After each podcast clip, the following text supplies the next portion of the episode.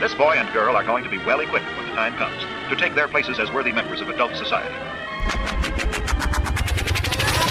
Aloha, y'all. This is Daniel Eisenman, the host of the Breaking Normal podcast, where my guests are all invited based on the frequency of synchronicity, all done in person, and all trailblazers in the breaking of all things normal. Aloha, y'all. Welcome to the next 8.08 a.m. Monday morning Breaking Normal podcast with uh, this time Paul Risse. Maybe he'll even start calling himself the psychedelic Christian, as that's the name of his new book coming out, which is basically the bread and the butter of the conversation. He is on tribe vitamins. Today I had a doctor that wanted to order 100 bottles of bison liver and elk liver. And that brought up a lot because you know, we don't have the hugest supply yet, although we are the only 100% one ingredient grass fed bison liver multivitamin that I know of. Isn't it amazing that one ingredient might be the best multivitamin? I know there's like products out there that brag about how many ingredients they have, but why? I mean, what if there is one ingredient that's truly the ultimate multivitamin? I think we got it. Bison liver. And the guy that wanted to order those was, was a doctor. Did I mention that? yeah, he's had him and his family on it for a while now. So if you're not on them, this is your bump bumpity bump bump tribevitamins.com. Get yourself a bottle of bison liver and elk liver. Do a little comparison. Let me know what you find out. Take seven in the morning on an empty stomach, maybe some coffee before some breath work or a workout. Holy moly. Short term effects seem to include most, most likely a, a nice boost in energy and libido, libido and then uh, long term effects definitely seem to be improved hair, skin, nails, teeth, and vision. And I think I'm on that vision one, that vision testimony. So holy moly. Um, I trust y'all enjoy this episode. If you do, or if you don't, please leave a review on Apple.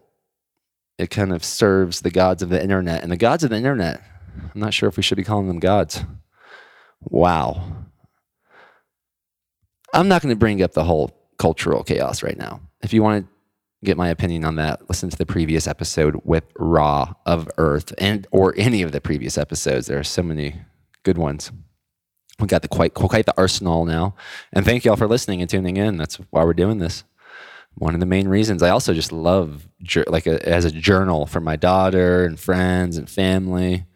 Um, it feels like a my notes of following the breadcrumbs from God as a legacy okay, I'm getting a phone call right now. Might be time for me to rock and roll. Enjoy the episode. Looking forward to hearing your feedback. Oh, yeah, just like Paul gives his number, here's mine 404 538 3156. Shoot me a text um, before you call me so I know who it is, and then let's talk. What do you want to talk about? All right, let's keep breaking normal, y'all. It's definitely time to. Aloha, y'all. Wow. I'm here with uh, a, a long time legend. We go way back. Paul Risse.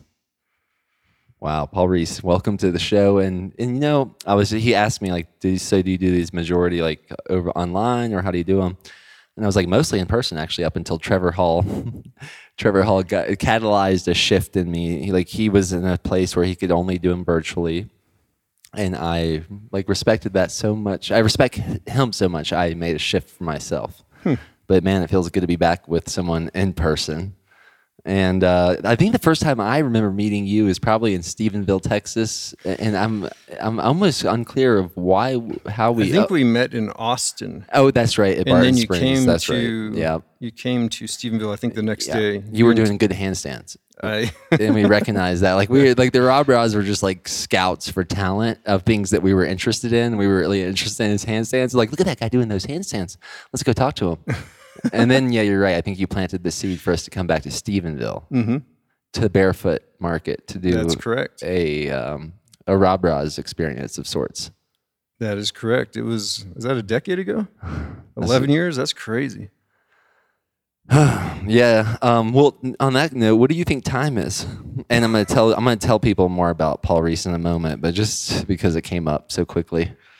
What do I think time is? Yeah. What is time? I I used to think that I knew what time was, and now I can say that I don't. But what I can say is, I've observed people, and I love observing people, and I've gone to nursing homes before. And I love old people in nursing homes, and I sit next to them in a rocking chair, and they're just in silence. And, you know, they might have one to five years left in their life.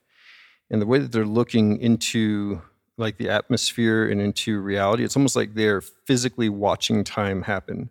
Like they're so aware of what time is that they're like literally watching it. I think that's what the silence is. Like they've said all the things, and now they're literally just watching what time is. And I think that how we understand time, you know, obviously a baby, it's almost timeless. A, you know, a 10 year old, and it's like five minutes is forever to get out of class at the end of the day. You know, your 20s and 30s zip by like so fast you can't even blink. And uh, so, yeah, time is a lot of different things. Um, and that's a curious topic. I've wanted to explore if time has always been the same, like from the beginning of, you know, uh, the moment of creation to now. If the universe is expanding, does time expand? You know, are we part are part of that expansion right now? Is time getting longer, or shorter? But I don't have an, a real answer. Yeah, well, thanks for that. That Mm-hmm. reminds me of the podcast I did last night with Raw of Earth.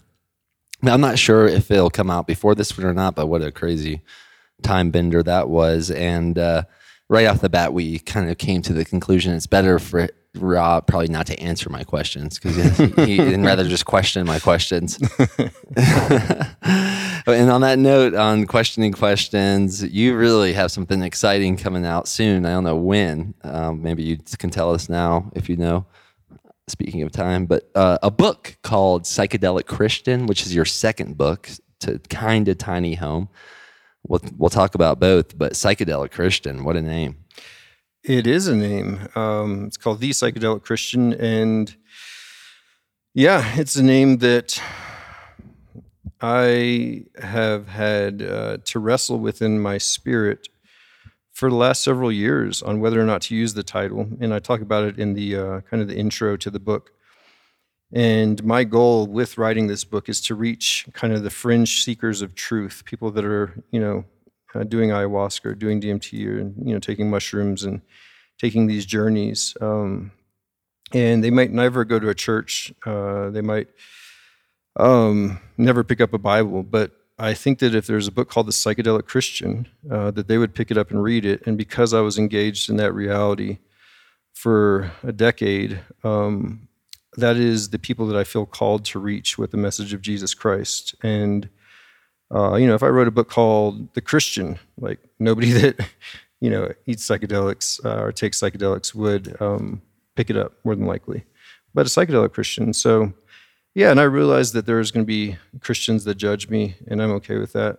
Um, and feel free to call me or email me. I'd love to talk to you. How would they do that, uh, by the way? Uh, How would they reach out to you while we're on that topic, just in case someone takes action on that? Yeah, Paul Risse, R I S S E 12 at Gmail. I'm also on Facebook or Instagram at Paul Risse, and then uh, 940 577 9002. And this might be crazy, but I've actually given my number out on the podcasts that I did with Ben Greenfield and Matt Blackburn and Paul Leitner. And I've had maybe 40 people that have just randomly texted or called that I've had the best conversations with. And several of them have given their life to Jesus. And uh, it's been really amazing uh, to see and just get random texts some nights. I'm like, wow, this is awesome. Just end up having a two hour conversation with someone I never met who's in another country who, you know, just ate mushrooms and they have a question or something about Christianity and Jesus. And so it's been cool. Wow. Um, I've I've already written so many notes. I'm I'm loving doing these interviews lately with the note taking, in particular with a pen and paper rather than my phone. That could be a book in the future, you know? All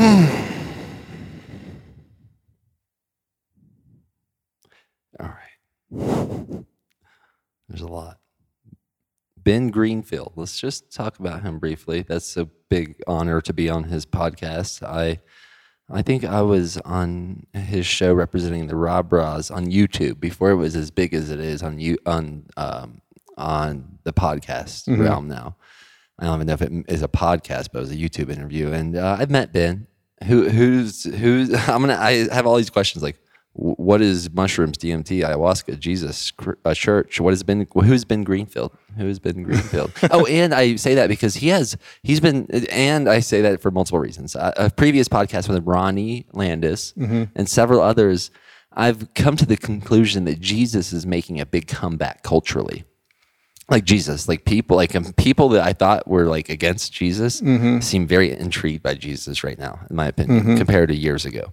Yeah, Yeah. I find that amazing. And Ben Greenfield had some things to say about Jesus and the Bible. And I was like, "What's the Bible?" Um, that were like uh, shocking to me. I heard him on the Jamie Wheal podcast. Like, do you? uh, Did he? Did y'all talk about that on the podcast? And how would I guess people could just search Paul Risse and Ben Greenfield? But what, do you know the name of that episode? Yeah, I think it was titled "The Christian Psychedelic," um, Oh, nice. which is a slight variation of the title. But yeah, you can search for that on Ben Greenfield's uh, podcast. And I enjoyed talking with him. I um, he has explored the topic, and he is also engaged uh, in firsthand with that reality. And he also, um, you know, he claims to be a Christian, so and he has knowledge of the Bible and. Um, I appreciate the sharpness of his mind. I appreciated his questions. I appreciated a little bit of the pushback. Um, and it's rare to find someone who can engage on that level. And I, I really appreciate it. And I, I uh, yeah, I'd have another one. I think I'd like to do another one whenever uh, the book comes out. I'll be sending out to a bunch of different people and looking to have these conversations. Well, I'm going to put myself on the spot because I listened to Jamie Wheal's recent book. I mean, I've listened to Stealing Fire. I've interviewed Steven Kotler. I would like, I'd love to interview. I remember that future of interviewing Jamie Wheel. Um, but I listened to his book Recapture the Rapture. I listened to his podcast with Ben Greenfield, Mm-hmm. and the way I remember it, and this is where I'm going to put myself on the spot because I don't know exactly what they said, and I'm not claiming to, but I, it almost sounded like Ben Greenfield was saying that the apocalypse has already happened or of sorts and or something and that we are on the new earth of heaven and and then jamie was like that sounds like a rapture ideally ideology. And uh, that's how i remember it. Okay, yeah, I haven't listened to that one, but I'll listen to it. And is, how do you remember like what's do you understand that your differences in the beliefs around jesus christianity the bible with between you and ben greenfield for instance? Um, I think that he would have more liberty in his approach to engaging psychedelics that go beyond um, the type more that touch more on the psychedelic nature of them as opposed to maybe the therapeutic or healing uh, nature of them and it gets really slippery even on these definitions because uh, he actually does say that he's very cautious um, with it. So I don't want to overstate anything, but um, I haven't had the freedom yet to promote, you know, microdosing um, mushrooms or you know ecstasy, MDMA, or like some of the things that he is openly promoting. I haven't had the freedom in my spirit from God yet to do that, and so um, that is something that I wrestle with, um, uh, not necessarily around synthetic psychedelics, but around psychedelics from nature, um, on the freedom that one can have if they're a Christian in engaging those substances, if they actually have a healing or therapeutic value to them, that you're not just going completely into another realm and you know losing control of your helmet of salvation and um, you know you're not being sober minded you're not in control of your thoughts. So things that are biblical principles that i believe we should live by um, and so yeah I don't, I don't i also don't want to answer for ben because uh, he's smart and um, yeah i'd actually love to ask him that that question and we'll probably have that conversation at another point. Also on the radar ben welcome to the podcast when you get here. I have an email going somewhere. Helmet of salvation you said? Yeah. What is that? What's a helmet of salvation? Uh, it's part of the full armor of God, and uh, the helmet of salvation and the full armor of God is your thoughts. Um, so basically, when you pray uh, to strengthen uh, your helmet of salvation, you read God's word, then you can become ultra aware of how your thoughts um, manifest realities around you. And it's one thing to have a thought and that thought turns into a negative thought, then it turns into a downward downward spiral, and then all of a sudden you are locked into a state of depression or anxiety because of that first thought coming in. Like that's awareness that that thought creates it. And the next step would be like, okay, where did that thought come from? Oh, it's because I looked at, you know, this magazine and it made me think of this thing that happened in my life. And so the helmet of salvation, I believe, at its heightened point, is to be able to look at everything around you and be aware of these spiritual influences that are outside of you. And then you have the authority on what you allow into your head as a thought. And um, I believe that prayer and uh, through prayer and God's word, that you can develop discernment and that you can basically uh, secure your thoughts. And that's called the helmet of salvation.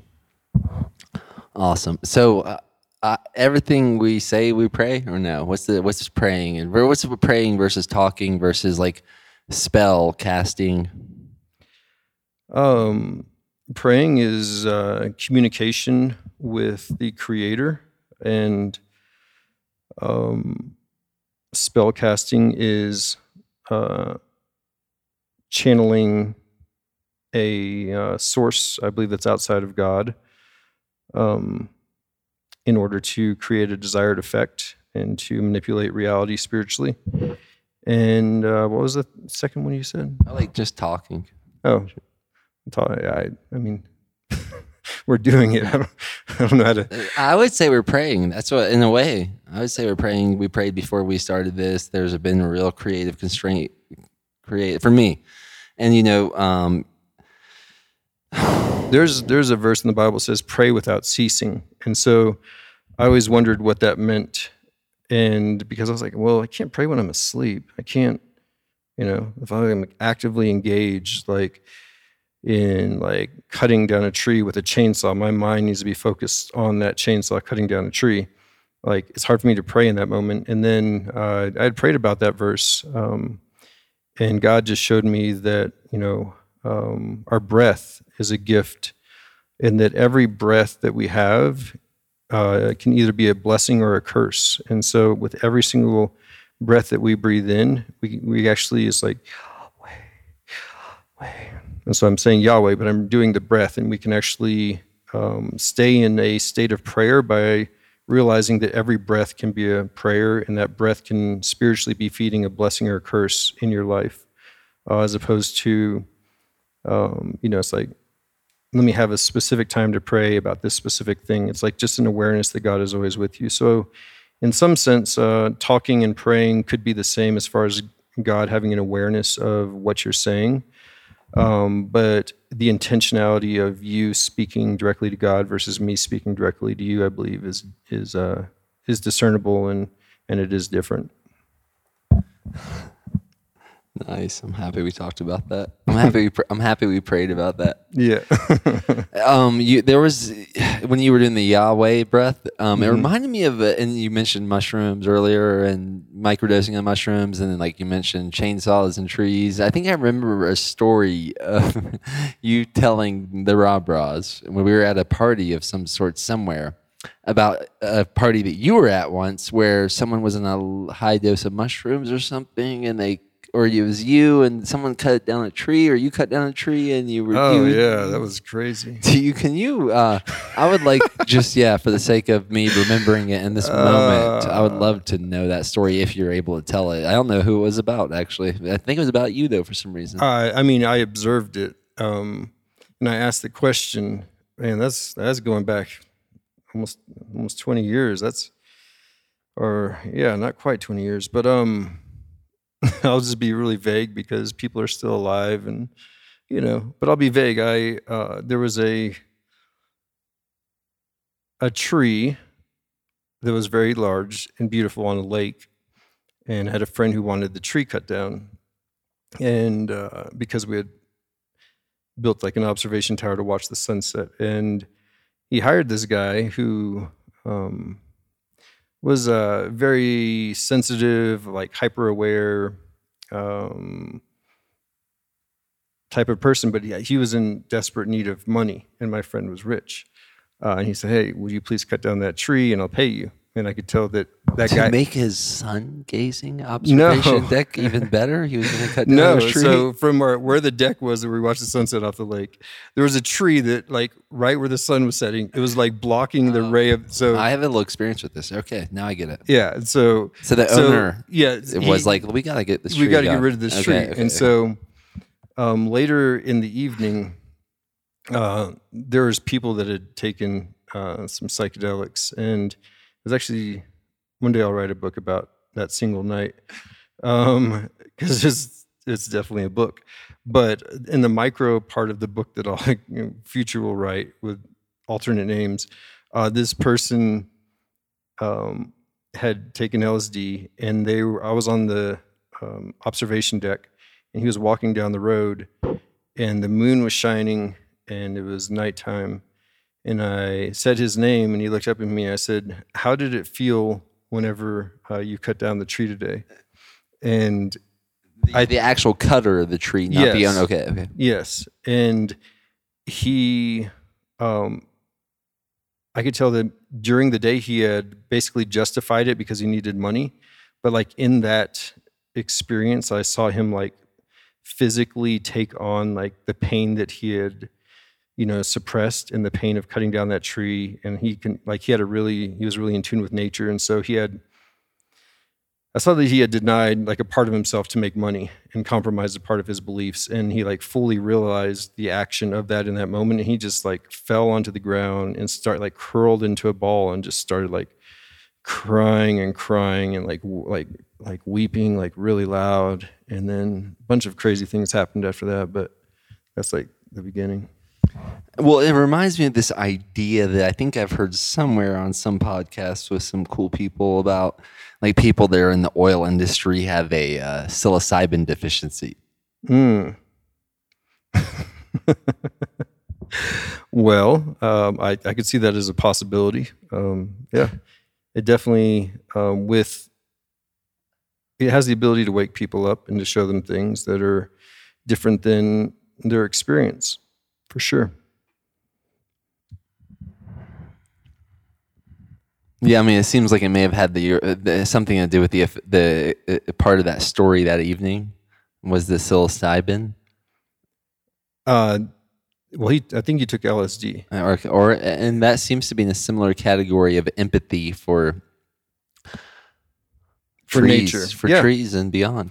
Yeah, and um, there's a part of my book that I write about this, and it's that um, most people, a lot of people, when they're atheists, they take a psychedelic and they actually become spiritualists. Uh, rare occasion, I've seen people that say they've encountered Jesus, but it's pretty rare. Um, they usually become spiritual because they interface with duality.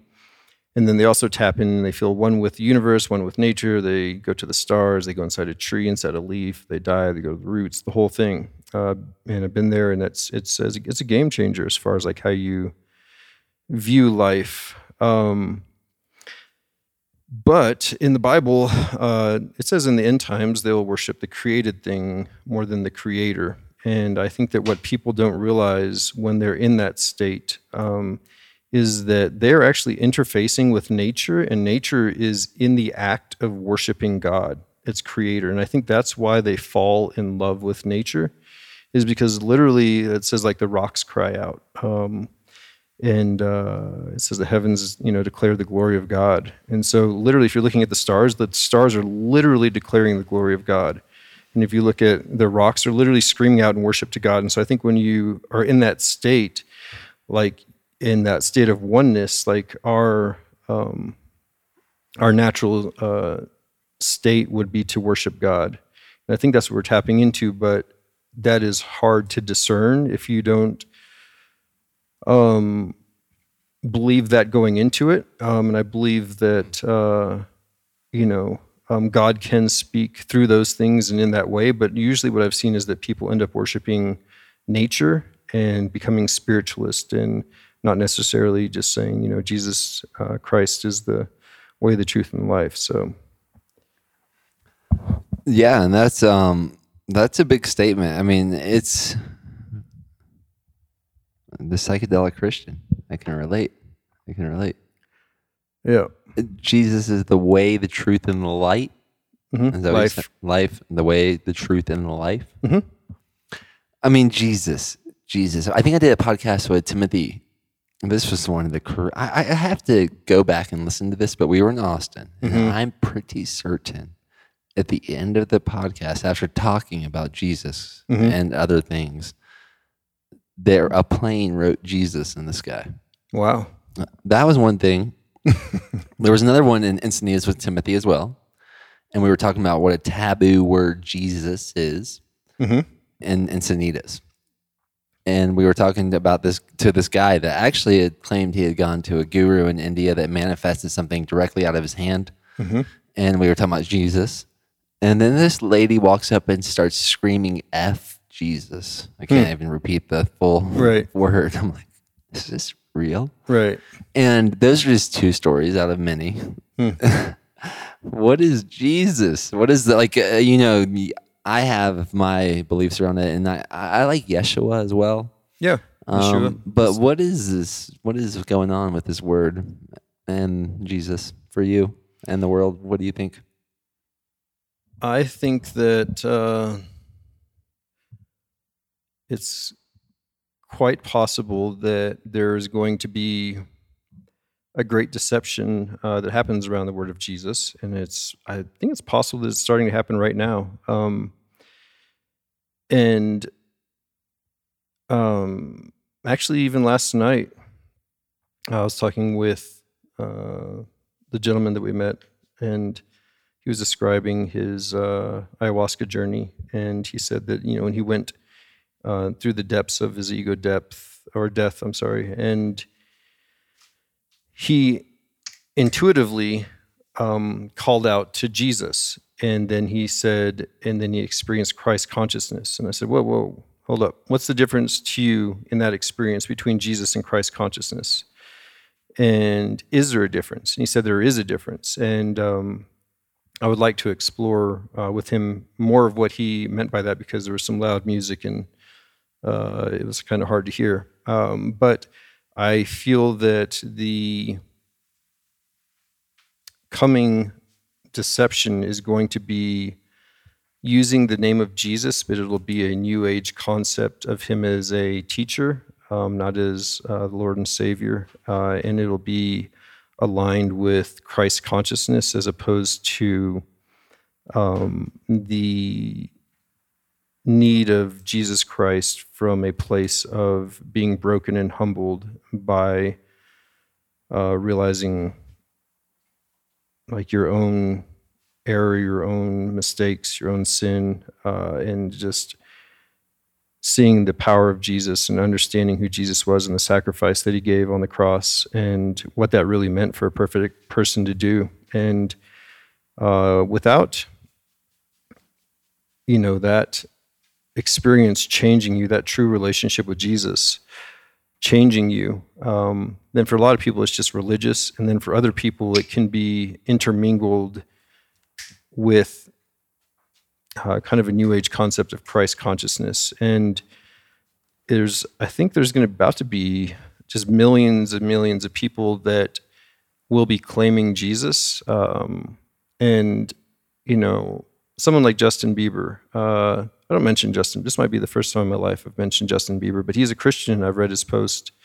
And he actually claims the Holy Spirit. He claims Bible verses. He does the whole thing. Um, and I I think that's amazing. People are hearing the name of Jesus, uh, and I am not trying. I know have no intention of judging him, but if you, as an observation, look at everything in his life around him, the videos he does, the people he's with, um, just there is a level of worldliness and of he is like he's basically being worshipped in the same way that Jesus desires people to worship him and God the Father wants us to worship him. Justin Bieber is being worshipped. Um, and it's um it's slippery because the Bible it's one thing to have a relationship with Jesus, and this is a mistake I made big time at the beginning of giving my life to Christ. uh, is that it's one thing to have a give your life to Jesus. It's one thing to have an experience with the Holy Spirit, where the Holy Spirit reveals things to you, teaches you things, like humbles you, uh, gives you visions. There's a, a, number of things that the Holy Spirit can do um, that are very amazing and powerful. But God's word is the foundation for understanding what the Holy Spirit does and who Jesus is. And whenever you leave the Bible out of it, it very quickly becomes slippery because we start to intermingle our own personal philosophies, our own worldviews in with the word Jesus without the foundation of understanding biblically who Jesus is. Um, and there's also, you know, the verse in the Bible says, uh, you know, there, are people who cast out demons in my name and heal in my name, and I'll say, Depart from me, I never knew you. So the fact that there is actually power in the name of Jesus, like I've seen people use that power before and then just completely like that was it. Like, okay, uh, I know that there's power in the name of Jesus. We're going to use it now, and we're going to go back to whatever we're doing. Um, and so the mistake that I made uh, for the first several years of being a Christian was that because I had rejected uh, Christianity out of fear and out of uh, there were some uh, bad things that happened to me growing up in the church that were just uh, not healthy, um, and I just I thought it was all just made up, a lie, like hypocrisy, all of it. Um, and so I, when I gave my life to Christ, like it was so hard for me to read the Bible because I had trained myself to try to look for hypocrisy in the Bible. And you, if you are, you know, look, reading the Bible and there's very, very deep questions that come up when you read the Bible, like the deepest questions in the entire world. Every, every philosopher since the beginning of time, the best philosophers in the world, if you boil down all of their arguments, they're contained within God's word. All of their their thoughts are contained there good and evil, original sin, um, morality, all of it, truth. Uh, and so free will, free, free will, will, yeah, that's versus predestination. Right. Yep, Calvinism, Arminianism, the whole thing. And I've so, met some pretty inspiring people that believe everything is they're just along for the ride. Um, yeah, it's that that done. is there is it's a it's funny there's a new age version of Arminianism and a New Age version of Calvinism, but they don't even realize it, and it's it's pretty funny to observe.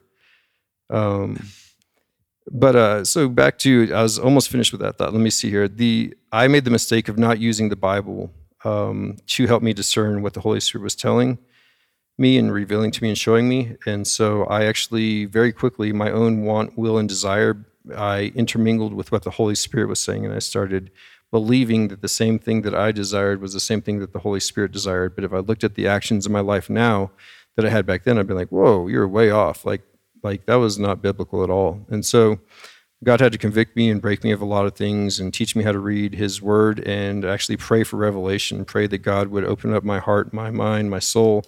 And the words actually came alive. Like I could read like one verse and it would convict my lifestyle and my thoughts so intensely. I would just put down the Bible and just pray and it like literally could feel like the words were jumping off like it almost turned into waves like reading the bible and that doesn't happen every time but if you pray for it uh, it can really um, says discerner. Um, it's a two-edged sword and it's a discerner. So that's that's a it's a weapon. And when you read it it goes inside of you and it actually discerns spiritually your thoughts uh, your habits your actions all of it. And uh, that's why most people will be against the bible. But if you um, ask them if they have read it extensively and prayed in that way, not just read this portion to show that, oh, there were slaves in the Bible or that children were killed in the Bible and God commanded it. Like most people, whenever they have an issue with the Bible, they just pick out the parts that are really hard to answer, but they don't actually take the book as a whole. And they don't realize that there's a difference between prescriptive and descriptive and going to the original time when it was written, to the people it was written to, and the culture it was written in uh, and so it's a, it's a, I believe, a lifetime journey um, trying to fully understand the Bible, but there's some amazing stuff in there. Yeah, you know, speaking of people that um, use the Bible in strange ways, I saw a clip. I'm, I'm, guessing it was real. You know, I've also seen like computer animated clips of um, like Obama that were not real, right. and they like gave a disclaimer. I was like, I would have never known. Right. But I did see his video, so I'm not sure if it's real or not. But Biden, Biden, I guess our president, mm-hmm. it was um, explaining the biblical thing to do would be to get vaccinated. Hmm. Yeah, I think it's because yeah, there are you know specific political strategies that you can use, and to love your neighbor is the um, platform that they uh, would be operating from in trying to manipulate that in order to uh, you know get people vaccinated, and that's not the correct way to do it. Um, and it's actually wrong to do that. so, so, yeah, I, I disagree with his approach, but I think it's neat that he uh, you know he's at least trying to use the Bible. That's kind of cool. I've never heard that from him. I yeah, I, mean, my, I get most of my news from my like inst- my friends' Instagram stories. I'm like, right. that can't be real. I'm right. still, I'm like, that is that that can't. I literally real. don't know what's real anymore online. Like, I know that like you're in front of me right now, and there's a dog here, and drinking some yerba mate, and there's rain outside, and I'm in Colorado. But like when I read something online, I literally anymore I have no idea if it's true or not, and that's a hard thing. Well, the, I also you we had a phone call the other night and it reminded me of an experience where we were praying with someone or you were praying with someone and you were asking them to say the name of Jesus. And I've seen this as well. I've been like actually on Pearl Street before where someone like it kind of approached me and they would look like they were looking for help mm-hmm. from Jesus. That's what I thought. That's what I thought. What do you mean when you say that? like you they, see it in their like eyes? demon Like they like they were trying to let go of something and they were trying to uh, find help, like mm. the real help. And I was like, "Have you prayed in the name of Jesus?" Mm-hmm. And like when that came up, like he he's like, "Yeah, that's a great idea," but he just couldn't do it. He just like there was a part of him that had that real resistance to praying in the name of Jesus. Mm-hmm. And then I remember that phone call we had the other night where we had that experience as well with someone that we knew, and it was just like they um it was seemingly impossible because of something. Yeah, there are um, the enemy uh, would love to control um, every heart, soul, and mind and affect it, and uh, and it there's a habitation that that spirit desires, and the Holy Spirit, you know, desires the same habitation, and there that's basically the free will that we're given um, is a choice that we get, uh, and to respond to God's voice and to respond to the message of Jesus and to who Jesus is, uh, and respond to a relationship with the Holy Spirit, or re- respond to what the world has to offer, um, and Satan has to offer. Uh, and uh, Satan can operate in a, I mean, you know, the man in the Bible had legion, so that was literally a thousand spirits, and so I believe there's way more than that. And each one of them can affect people in a different way and they can affect their thoughts they can create strongholds. Um, i also believe that when we're born not only is our you know dna physical it's also spiritual. And so uh, it says you know um, the sins were uh, to the uh, second and third generation. So um, when someone has a they're born and they say oh you're you're and we looked at your enzymes in your liver and your dad was an alcoholic and you're you know, have a predisposition to alcoholism. I believe not only is that like a physical trait but it's also like a spiritual trait. There's a spirit of addiction that manifested in the dna of the father. And created a passion bridge between the mother and the father created the child. That child not only is the human dna of the parents but it's also the entire spiritual makeup of those parents. And when you're looking at that you're looking at the physical and the spiritual and um, so yeah, uh, so that's another way that spirit can affect uh, people is that they can be born with um, those things, both the blessing and curse they can be born with, um, and each person to a different degree. Uh, but then also taking things on as they grow up, either through traumas or intentionally as they get older. Um, yeah, there's a number of ways that the enemy can put strongholds on people where they do not want to hear the name of Jesus. And uh, to be perfectly frank, many times uh, they don't want to hear the name of Jesus because maybe they were raised in a Catholic church that had a slightly manipulated religion and they were abused by a priest. And so when they hear the name Jesus, it reminds them of being abused by a priest when they're growing up in the Catholic church, you know? And so the name of Jesus doesn't represent um, life, it doesn't represent love. It doesn't represent salvation or freedom uh, from sin. It doesn't re- represent anything besides abuse. And so to try to override a person's traumas or indoctrination around a improper uh, use of a religion uh, that they grew up in, it's um, it's nearly impossible. But uh, I had a friend who said that in those times that uh, speaking in tongues can be very helpful because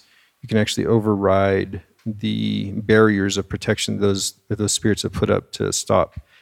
I, I remember clearly, like whenever um, people would talk about Jesus for a period of my life, I was just like, yeah, man, that's just like religion. That's like fake. I was like, this is made up. And it wasn't until like I experienced Jesus that it changed me. And so I really understand when people say, yeah, it's just religion. I'm like, I know, man. I I thought the exact same thing.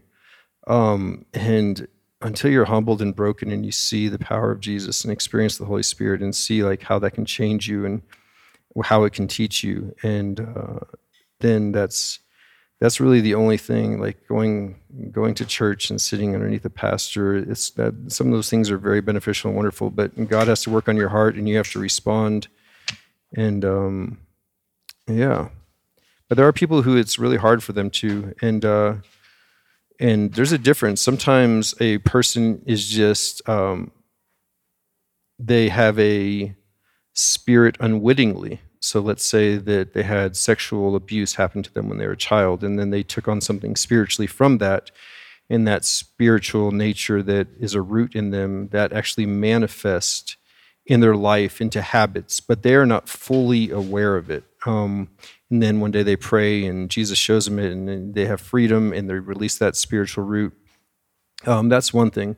It's another thing entirely when someone consciously knows they are channeling an evil spirit and that it's going to give them power in order to manipulate and create things that are very harmful. Um, that's a completely different thing. Um, and Jesus' name has power in both things, but one is one usually a person is broken and they have a desire not to be in pain anymore, and the other one the person is hundred percent against Jesus because what they're channeling gives them a power, and calling on Jesus would take away that power. And so one is like sorcery or witchcraft, and um, you know the other one I believe can just be possession. Witchcraft meaning the one where you're trying to manipulate to your own desire. Where you're channeling, you're basically channeling specific spirits, and those spirits give you uh, very specific powers, um, give you insight or wisdom or the ability to manipulate systems. Uh, there's a large number of ways that it can manifest, but yeah, it usually gives the person uh, more power, and usually, um, even whenever they are coming against somebody that is a Christian um, or they are operating, uh, it's very rare that someone will actually engage a person in spiritual warfare on that level. Um, and uh, I'm not even sure that if that's that person's choice, that's they want to be a witch or a sorcerer or a warlock or whatever. I mean, that's their choice. Like they're consciously choosing that. They're not just like they're not just like oppressed or they didn't take something on from a trauma that they don't feel like they have control over that they'd love to be free from. It's like they're consciously doing something. Um, and so, yeah, uh, definitely pray for those people, but it's a it's a much different scenario and challenge uh, to deal with. But Jesus' name has you know power over all of those things, and um, yeah, I've seen it in real life many times, and yeah, there's some intense things that can happen, um, but Jesus' name has power. Amen to that giving your life to Jesus, what does that mean? What does it mean? Yeah. I think you mentioned that and I was Yeah, there's there's a there's kind of like a Christianese version. It's like, oh, I went to Bible camp and they gave us a bubble gum. There was a concert and they said, raise your hand if you know Jesus. And we all ran down to the front. And so like I know Jesus. You know, it's like I gave my life to Jesus. And I got a ribbon and a band, and now I'm just the same as everything else around me in the world. Um, so that that you know, I believe that can be salvific, or you know, how, if the person continues, and the Bible says, work out your salvation with fear and trembling, meaning like your walk with the Lord, uh, the process of sanctification. Uh, so, as one giving your life to Jesus is basically surrendering, saying, you know, I uh, am broken, I sin, I've done wrong. I, I operating from my own power, I cannot do this anymore. and uh, Jesus, I give my life to you, and um, and there is a a spiritual influence that can come into your life uh, with the Holy Spirit, um, and by calling on Jesus and giving your life to Jesus, and uh, so that can just from that moment forward, uh, giving your life to Jesus is proven by the fruits that are in your life, the outcome of the the actions in your life. Um, I think Jordan Peterson said, I watched a thing with him the other day. He said that actually, I, at first, I didn't like it because he used the word act. He said, People say, Do you believe in God? He said, Well, I can't say if I believe in God, but I act like he exists. And I said, Huh. Hmm. But then he actually, in my mind, when he said that, I was thinking of the word act, like, oh, I'm going to go act in this movie, in this like pray, playing pretend. But his use of the word act, whenever he continued to define it, was the action in my life is more important than the words that I'm saying out loud. And I feel like so many people in America today, and I would be hypocritical to say that I haven't been one of those and people. And so I'm in no way judging people. I'm just as an observation only of myself, but of things that I've uh, seen, um, is that what they say out loud doesn't align with their actions. And I believe when you give your life to Jesus truly, that the fruits of the Spirit, uh, love, joy, peace, uh, long suffering, gentleness, kindness, goodness, like if are those things coming out of a person in their life, well then that is a reflection of their relationship with Jesus. That is the the fruit that someone produces. Um, You said you said all these things like joy, peace, love, long suffering. What Yeah. was that? You said long just- suffering. Yeah, it's like long suffering is. I was raised on the King James version. I'm sorry. Sometimes I go to the uh, Old English. Um, I was just quoting a verse. So long suffering is one of the uh, fruits, and long suffering would be interpreted in today's world as like the ability to endure out of love something, uh, like the ability to be with someone in their pain, the ability to love someone from a way that isn't selfish, that's unselfish, the ability to know you're right and then to not have to prove that you're right. You know, there's a number of ways that long suffering can um, show itself. And I could have maybe used a different word if I looked up a different version of the Bible. No, but- I'm happy you used that word. and I'm happy I asked. Hmm.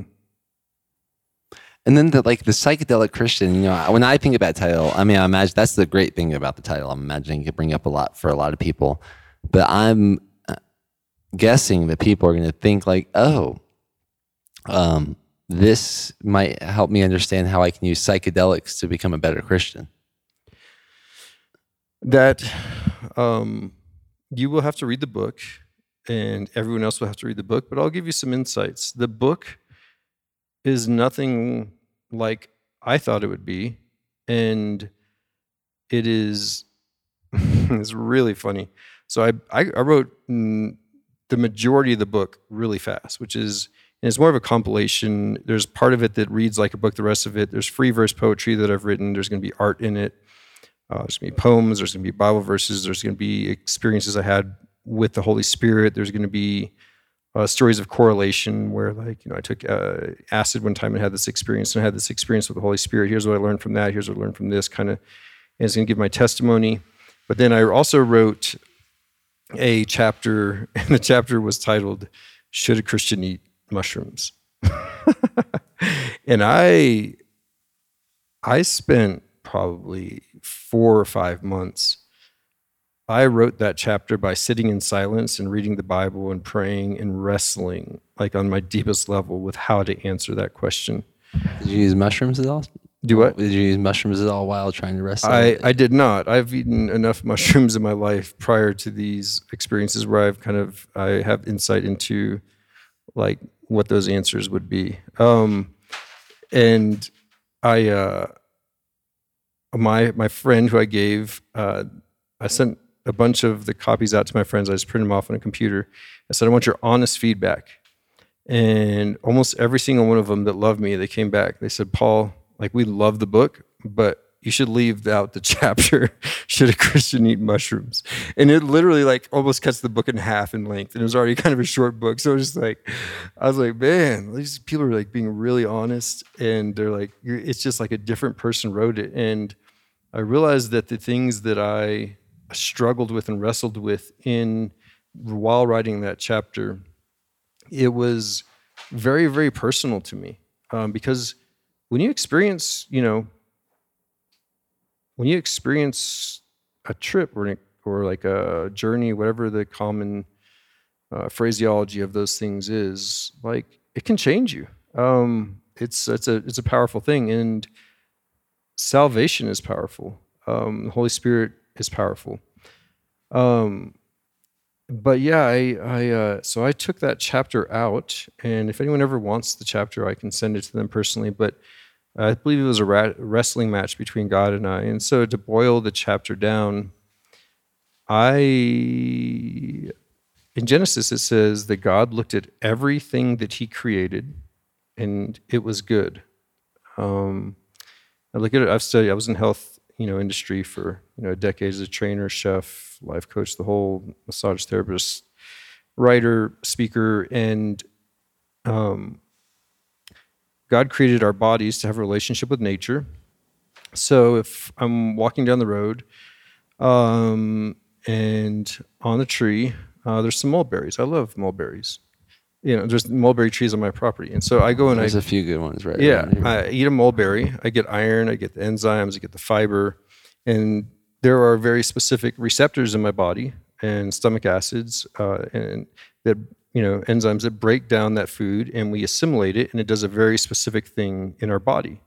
And that's because god designed our bodies to eat a mulberry and to have value uh, in that relationship. And now if i'm walking down the road and i say hey there's a plastic bottle cap and i pick up the plastic bottle cap and i eat it like my stomach is going to hurt it's going to jack up my intestines i'm probably going to bleed whenever i poop and I'm not going to get any nutritional value from it. It's because God did not design my body to have a relationship with a, eating a plastic bottle cap. So if you look at the mushroom, um, you know, there's a specific receptor, the 5-HTP2A uh, receptor in our body, and what that receptor does is it takes the psilocybin that is in a mushroom and it converts it to psilocin, and it allows us to have, in small amounts, um, a very specific experience that a lot of people have found to be healing or therapeutic with PTSD, anxiety, depression. And there's been a lot of studies done on it. Um, and then in a large amount, um, that kind of you interface with an alternate reality that is actually a uh, very growth inspiring um, thing. And so for the life of me, I don't know why God would say that everything in his creation was good, why he would put that receptor in our body and why he would make our bodies uh, have the ability to convert psilocybin to psilocin if he didn't intend for us to have a relationship with that. Now, to me, it's proper use versus abuse. Um, you know, it might be uh, if I have a cup of coffee in the morning. Um, I love coffee, you know, but if I have 18 cups of coffee straight and really powerful coffee, that might be really, really bad. You know, it, so it doesn't mean that coffee is good or bad, but is there a proper use of coffee and an improper use? And so, and I also believe that it comes down to as a Christian, your intention in using it.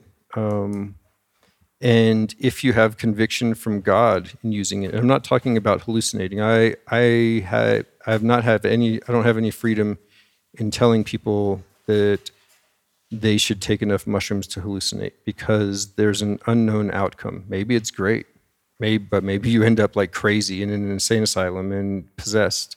And I've seen both unfold. And so I don't believe it's wise to overindulge in something that has that strong of a potential if you're a Christian. Um, now, the therapeutic value in it, um, I say pray. If God gives you peace, uh, then move forward and try it, you know, microdosing it. Uh, and, you know, go to some people that you trust or, you know, a doctor. They're using it a lot more nowadays. Um, and uh, yeah, so in, in the Bible, God said, um, the tree of knowledge of good and evil, He said, don't eat of that tree. That was literally the only thing in all of creation that He said, don't eat. And so the fact that he said don't eat it, like if he had other things, he would be like, yeah, don't eat mushrooms. Like don't eat um, this, don't eat that. So what's that tree? the tree of knowledge of good and evil. Yeah, what's that? If it's not mushrooms, then what is it? Yeah, I mean, I've heard that speculation, and I've read Gnostic texts that um, describe that, and I talked about that the manna in the Bible. Like, I've heard that uh, described as a mushroom. Um, uh, I don't know. The Bible doesn't say what the tree of the fruit of the tree of knowledge of good and evil. It just says that it is the tree of knowledge of good and evil. Um, so I don't know what the fruit was, but it, you know, it says it was it looked good to eat, um, and it was enticing enough for not only Eve to be uh, persuaded, but Adam to directly disobey God and to choose to eat it. So there had to have been something very enticing about it. Uh, but I believe it had. It's not. It's not if it was a mushroom or a um, apple or an orange or an apricot. Like to me, the fruit of the tree is irre- irrelevant. Um, the essence of the tree of knowledge of good and evil is that in that moment, whenever people were living in harmony in perfect creation with God, that they said, God, we understand what your will is and your desire and your commandment. And in this moment, for the first time in history, we are going to choose what we want to do instead of what you want us to do. And so I believe that is the essence of the tree of knowledge of good and evil is the first time that man was separated from alignment with God's will and exercised their own freedom of will to choose something against God's uh, direct command. And so I don't I don't think I don't think of it as an apple or an orange or a mushroom like it it was the, the knowledge of good and evil came from the action, not from the fruit. Um, like they realized that they had disobeyed God. And I believe that is what the knowledge of good and evil was, more so than they, you know, ate a mushroom and they experienced duality and experienced even in good, evil and good to its true form, in its like deepest form. Um, so I think it was more of the action and the end result than the fruit, but I could be wrong. Maybe I'll get to stand for God one day and I'm like, wow, that was a mushroom. That was like, what was that? That was a root or that was a some crazy fruit I've never heard of? Like maybe that'll be the answer. But Well, I think scientists classify as a whole different thing. There's like animals, plants, fungi. mm-hmm. Different. yeah, um, that's true. Um, so you're you're basically saying that it couldn't be a tree because it's fungi. It's definitely a fun guy. I mean, I, I, I, I have like, I don't have too much judgments around mushrooms, and other than like amazement, especially in a small dose, Mm-hmm. of how it seems to act like a coffee of like creativity and synchronicity and like seeing through things that, but like very subtle. And I'm Mhm. talking about a very small amount. I've never taken a huge dose, but I've heard all kinds of things with the huge dose. And I'm just like, kind of like, I, the few times that I felt like I took too much, Mm-hmm. I wasn't a huge fan of it. Right. um, It's because you like to have control of your thoughts. yeah, that could that could be that too. It's your personality. You'd have actually a bad experience if you did them. but on a small dose, it's like um, this seems to be like better. Like I could see how most a lot of people could argue it's better than coffee with less side effects. Yeah, I can see that argument. Um, the thing is that the It's like a nervous. It's more of a nervous system stimulant, isn't for me as well? And then it's like steroids for nature. Definitely steroids for nature. Like if I, I would not recommend any amount of dose and go into a mall ever. yeah, that's uh, no, no. Were you gonna say something else though? Um, you disrupted my thought before it started. Nice. hmm I got the root before it came a fruit. um, we're 55 minutes in. Do you want to make sure we talk about anything that we haven't? Um, yeah, I've said this, I believe, on one other podcast. But if you're listening to this and you are, so I did psychedelics for a decade, about, and close to a thousand times, uh, mostly mushrooms. And if you'd have taken me five years into that decade, and I would have listened to the podcast that we just recorded that we're recording right now, I would say that I was religious, like that religious guy. You know, I like I would classify myself as religious. Um, so let me just encourage if there's a listener out there who is saying that, just remember this conversation. And if you ever come to a place in your life where you are going crazy or you're under spiritual attack, like say, Jesus, please help me. I need your help. I give my life to you right now. I don't have power over this. And you will have your life transformed. And then um, it'll be amazing. Uh, and there'll be challenges, but it'll be amazing. And so um, I hope that this book that I write, I'm just finished writing, by the way, it'll be, I, I intend for it to be out at the end of August. Um, but I want every page of that book to be a seed. And if someone picks it up and reads one page, like that seed will contain a truth in it that points people to Jesus, that they can maybe in that moment, God will speak to their hearts through those words and they'll give their lives to Christ. Or maybe it's 10 years later, or maybe it's, you know, four decades later. But I just pray that, you know, these podcasts that I'm recording, or this book that I'm writing, or finished writing is going to be released, like that each thing that I speak or write will be a seed that produces fruit for the kingdom. Um, and the other thing is that if you are theological or philosophical or you know exploratory with your thoughts or creative and um, the god that created the universe that created a tree to grow out of a seed that produces infinite amount of fruit that will reproduce itself for eternity the, the stars that are aligned the, eh, the way the planets align and gravity works and like god's not as scared of a question.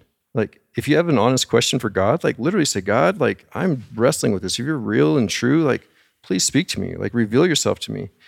And I believe that God uh, can speak to each individual's heart and mind specifically. And uh, so, yeah, I would just encourage people to truly like communicate with God from their hearts. And it might feel like you're talking to the air at the beginning. It might feel like you're crazy. You might feel like you're making things up. But I feel like if you make the desire of your heart to understand and know God, that He'll reveal Himself to you. Um, and so, yeah, that's kind of what I'd like to say. Are there any questions you have left, Daniel? Well, I mean, I was reflecting on when I feel like I'm at that state that you were describing of like, hey, I really want to talk to God. I really mm-hmm. ask a question. Mm-hmm. The answer that I've seemed to get back mm-hmm. uh, mostly, it seems like I get this response in one word, mm-hmm. and it's usually in like the word relax. Hmm. Relax. Do you think why do you think that you get the word relax? I think that's like, yeah, I guess that's what it, uh, uh, oh man, it's a good one. It's a good one. I feel like it's a natural state. It's like when, the state that you were talking about that that hundred year old or the nursing mm. home person and or the baby's in, mm. like when the baby's in the parent's arm, or that that right. uh, someone lived hundred years. Right. They they just the natural state seems to be relaxed. So I, I maybe God's just reminding me by the anchor of like the anchor of the emotion too. Like, hey, you can relax. Hmm. So like I, I I take it as like yeah, I, like I take it that there's a. It's good to be concerned, Daniel. Mm-hmm. And you can relax. That's how I kind of take it. You can really relax if you want to. Hmm. It feels very inventory, like invitational. It seems like that's up yeah. to you. That's up. You have the option. Yeah. It says, "Be still and know that I am God." So there's a knowledge of God that happens in stillness that isn't as easy to understand or to connect with whenever you're extremely busy. Um, so yeah, that's pretty cool. Relax. I like that. Um, one other thing uh, and that might be more the feeling I get. Like mm. I, I almost want to say that like the answer might not come in a word, but that's how I interpret the feeling I get mm. in a word. Right. I like that. Yeah. It's good. Well, there's one other thing, and that is um, I think that uh, the reason that psychedelics have become so popular, like whenever I was doing psychedelics, it was like super fringe. Like there were like Ram Dass or Timothy Leary were like, if you did a little bit of research, like there were or Woodstock, you know, you could or if you looked up like Gnostic texts on stuff.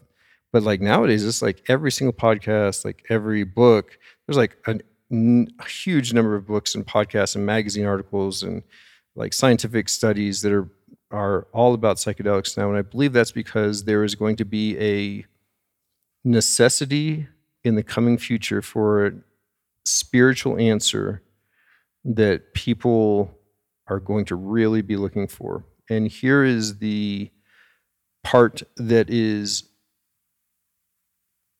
the um, so I believe the enemy right now is using psychedelics um, as a form, as a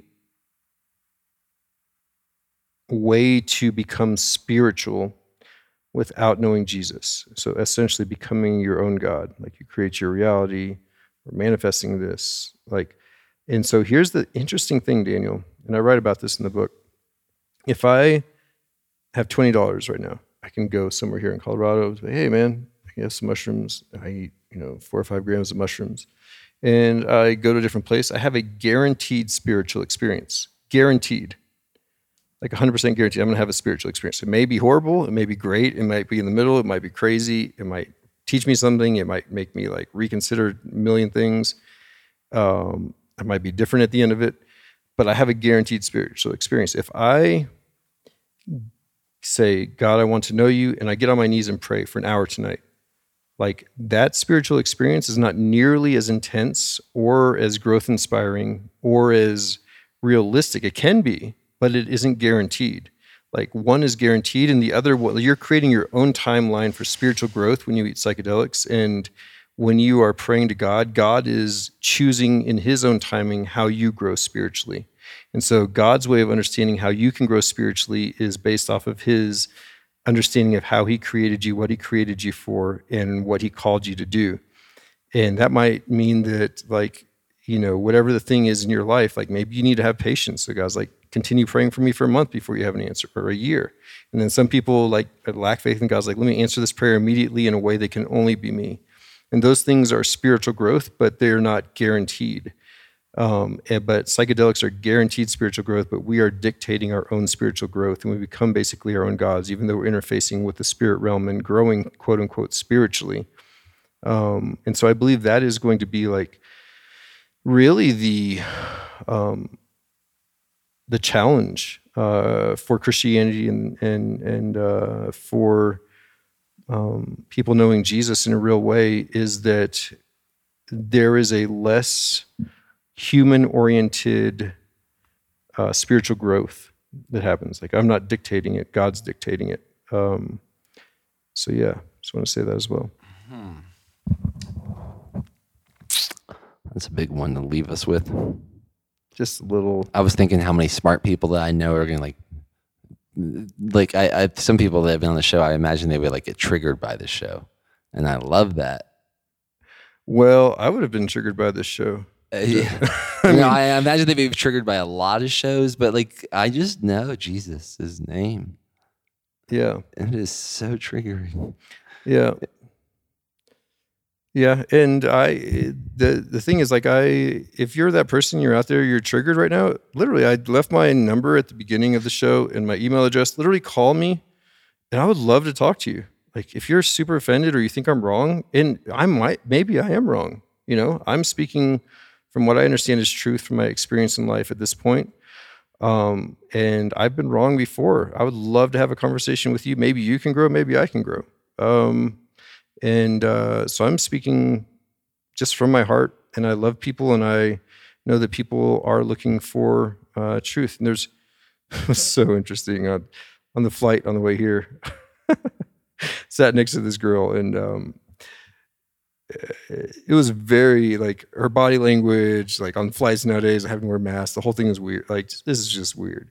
And people in the past, you talk to people on planes. Anyway, she, um, she almost immediately so she's like this is my second time in texas and like i uh, you know she shared some intimate things with me that happened to her in texas the first time that were really bad and i just said i'm sorry and, and she said what do i was like i you know told her i did and i told her i was a writer as well she said what have you written and i told her you know um, the uh, kind of tiny home i told her i did health books earlier in my life and um, i was writing a book called the psychedelic christian and uh, she um, at the end she she said, "I really want to read your book." She goes, "I want to tell you, like, I think you really should read a book. It's called The Science of Witches." I said, "Okay, um, uh, thank you." I uh, it was just such a unique like exchange. And if you'd have heard our conversation throughout the whole thing, it was almost like it was like when you know you touch a bubble and like She was coming to Boulder. uh I think she lives in Arvada. Arvada. Yeah, Arvada. yeah. This is very popular places for witches. Yeah. Like there's like uh, stuff written on the rocks at freaking the park I go to. Yeah. And my friend neighbor that you just met, Mhm. I thought it was an anarchist sign. I was Mm. like, look, people are like writing anarchy stuff. Nope. And she's like, no, that's Wiccan. And I was like, I Oh. was like, she's like, yeah, you don't know about. It? I'm like, I do know a little bit about it, Yeah. but I didn't know enough to recognize there. She's like, yeah, there's witches all around here, and I'm like, I, I, I know a little bit about that. Mm. What, what do you think that is? Why is this front range of this Rocky Mountain little, where the Rocky Mountains begin here in Boulder, maybe a hot spot for the science of witches and psychedelic Christians for sure, both of them. Yeah. I mean, I've been I've been here a day and a half, and I literally at that party last night, even at um, going to the park today, listening to people as walking by as groups. Uh, it's so fascinating, just the conversations you overhear. Like, Wait till we go to the party tonight if we go there. From my encapsulator, Tribe Vitamins, Warren. He, ha- well, I use we partner on the lab up there in the mountains above us where your brother lives. mhm. And he also has a tonic bar here in North Boulder. And if you want some real weird breaking normal Burning Man vibes and beyond, uh, maybe we'll flow that way. Like psychedelic Christians, witches, they're gonna all be there tonight for sure. well, I'm hoping that psychedelic Christian is Jesus, not aligned with witches. That's the that's the opposite of my intention. But I would love to talk to him about Jesus and listen to him. You know. Oh yeah, I, I don't know what Warren's religious beliefs are, but I know his tonic bar um, hosts a very eclectic space of those type of people for sure. The alchemists type of people, Mm-hmm. evolved alchemy. Well, Dan, thank you for having me on the show, man. I really appreciate it. Yeah, And, uh, I haven't even asked you before you were on the show. What would you think? Have you, did you get your tribe vitamins in the mail? I got them in three days. I guess so. Like, yeah, like four days ago. Um, I've taken them twice. Uh, the first day, I noticed um, I took them on an empty stomach and I drank orange juice and what did I have? I like I had like one of those little like I forget what I had, but anyway, it made my burps taste weird, but I had more energy. And The the next, tanginess, Mhm. you might grow to like that. I've heard my friend. She's like, I just love the tanginess. Like, and I, and I started burping from them, and I was like, I, I taste the tanginess. Yeah, and so I, I appreciated the outcome. Uh, my wife didn't appreciate the burp part of it, but my I I uh, I appreciated the outcome physically that it had on my thoughts uh, in the morning. Um, and so I would say that yeah, I'll do a uh, testimonial on my Instagram stories or Instagram or something, and I'll continue to take them for a month and report on that. But the first day I took them, I had a lot of um, positive things. The second day was kind of neutral, um, but it also could have been that I had coffee with them and ate eggs and toast. So um, you know, the body you got the bison liver or the elk liver. got the bison. Nice. Yeah, there's, there's an interesting thing. Most people do experience an energy boost Mm-hmm. in the beginning and slash libido boost. So Hmm. maybe um, with those burps, y'all would both, y'all would both be burping them together soon. Yeah, I'm gonna get my wife to take them too. Yeah, so. women typically uh, appreciate them more immediately.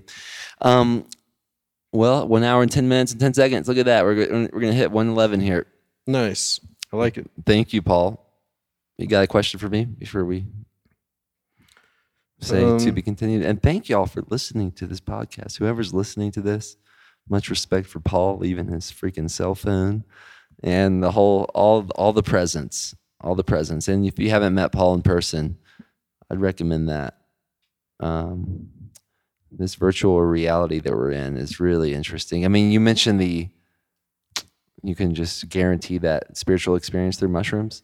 When I went to Amsterdam, when mm-hmm. I realized that you could guarantee like having sex with the hottest, like the like what you the normal person would think, oh, this is maybe the hottest woman I've ever seen, and you could do that like a hundred times mm-hmm. if you had enough money. Mm-hmm. That changed my mind about that experience of life, the mm. sexual experience of life, which I think you make a great point about like, yeah, twenty dollars in Boulder. Yeah, you can get enough mushrooms to take you somewhere crazy, crazy, and that's something to consider. That's like uh, usually cheap shots are not the way, but I think I'm not calling mushrooms cheap either. Oh yeah, that could be one of the most I have some like uh, it's just a good thing to consider. So I Yeah. I want to like highlight those two points. Like with enough money, yeah, you can have sex with all the most beautiful women- you, you could dream of, and with enough money, not that much money, you can have the most psychedelic experience ever. Mm-hmm. And those are good things to know before going into them. Yeah, and so I'll. Um, I guess uh, when the book comes out, I'd like to be on again because I think this has been a productive conversation. But uh, I'd like to talk the difference between endogenous and exo- ex- exogenous um, dreams, visions. So one, you're taking a substance. Uh, the other one, if you look biblically, like there were craziest visions you've ever heard of in your life that happened in the Bible. Craziest dreams, the craziest manifestations of angels of God's handwriting on the wall that one person can see, God's voice coming through a cloud, a you know bush on fire, donkey talking. Like they're the craziest things you could ever think about. Transfigurations, which is like time travel, basically, like transfiguring someone who's been dead to real life in top of a mountain. And so there's, I believe God has a supernatural ability, and um, the God is, you know, the God of yesterday, today, and forever. Um, and so God can provide what many would consider a psychedelic experience. Like I've had visions that I write about from the Holy Spirit that were nearly identical to hallucinations I've had when eating mushrooms, uh, as far as like the visuals. Um, but going back to the point where God chose at that period of my life that that was what I needed uh, to gain insight and grow and to understand intimacy with the Holy Spirit and revelation. And it's not guaranteed for everyone. Um, but yeah, let's let's talk about that in the future. Um, that'll be fun. Yeah, speak how we started the podcast talking about time. I love remembering the future. Mm. Remembering the future. and Yeah. realizing that sometimes there's even upgrades. Like I thought I remembered it, but it was even better than I remembered. Mm. I talked with a guy one time. uh, One last quick story, very quick. Uh, I talked to a guy one time, and I immediately offended him. Uh, we were sitting at a restaurant. He was alone. I was alone, and uh, the first question I asked him offended him. He was a very wealthy, successful man, um, and he had done a lot of patents. And we turned out that we somehow talked, started talking about time traveling. He was investing heavily into understanding it fully and um, actively working towards the possibility of him doing it. And he had created a structure that was very large and very over engineered so they could never, like if a hurricane or tornado hit it or like it would never move. And, uh, and I said, because I had seen it before, and I said, "That's yours." He said, "Yeah." I said, "Why? Like, why did you make it like that? If you just meant to make that as a symbol, like you didn't have to add all that concrete and like iron cables and weld all that stuff." And he's like, "Because when you're time traveling, you have to have something that won't be erased by time, so you have a time print to go back to." And he said, "That's what the pyramids are. Like, if you go to the Earth time traveling." and you go and there's no pyramid there, then you've gone too far back in time. So he said that a indestructible structure on the earth is designed to be able to come to that point when it was created. Hmm. And if you go before it, that's like a marker in time. Hmm. And just wanted to tell that. It's an interesting story. It's a great thing to consider. It's- it's There's a lot of interesting things in the world. Uh, it's an amazing thing to consider. It got me considering all kinds of other things, but since I'm not grasping one, I think I'm just gonna let it be. Yeah, Let it be. it's a good conversation. Let it be.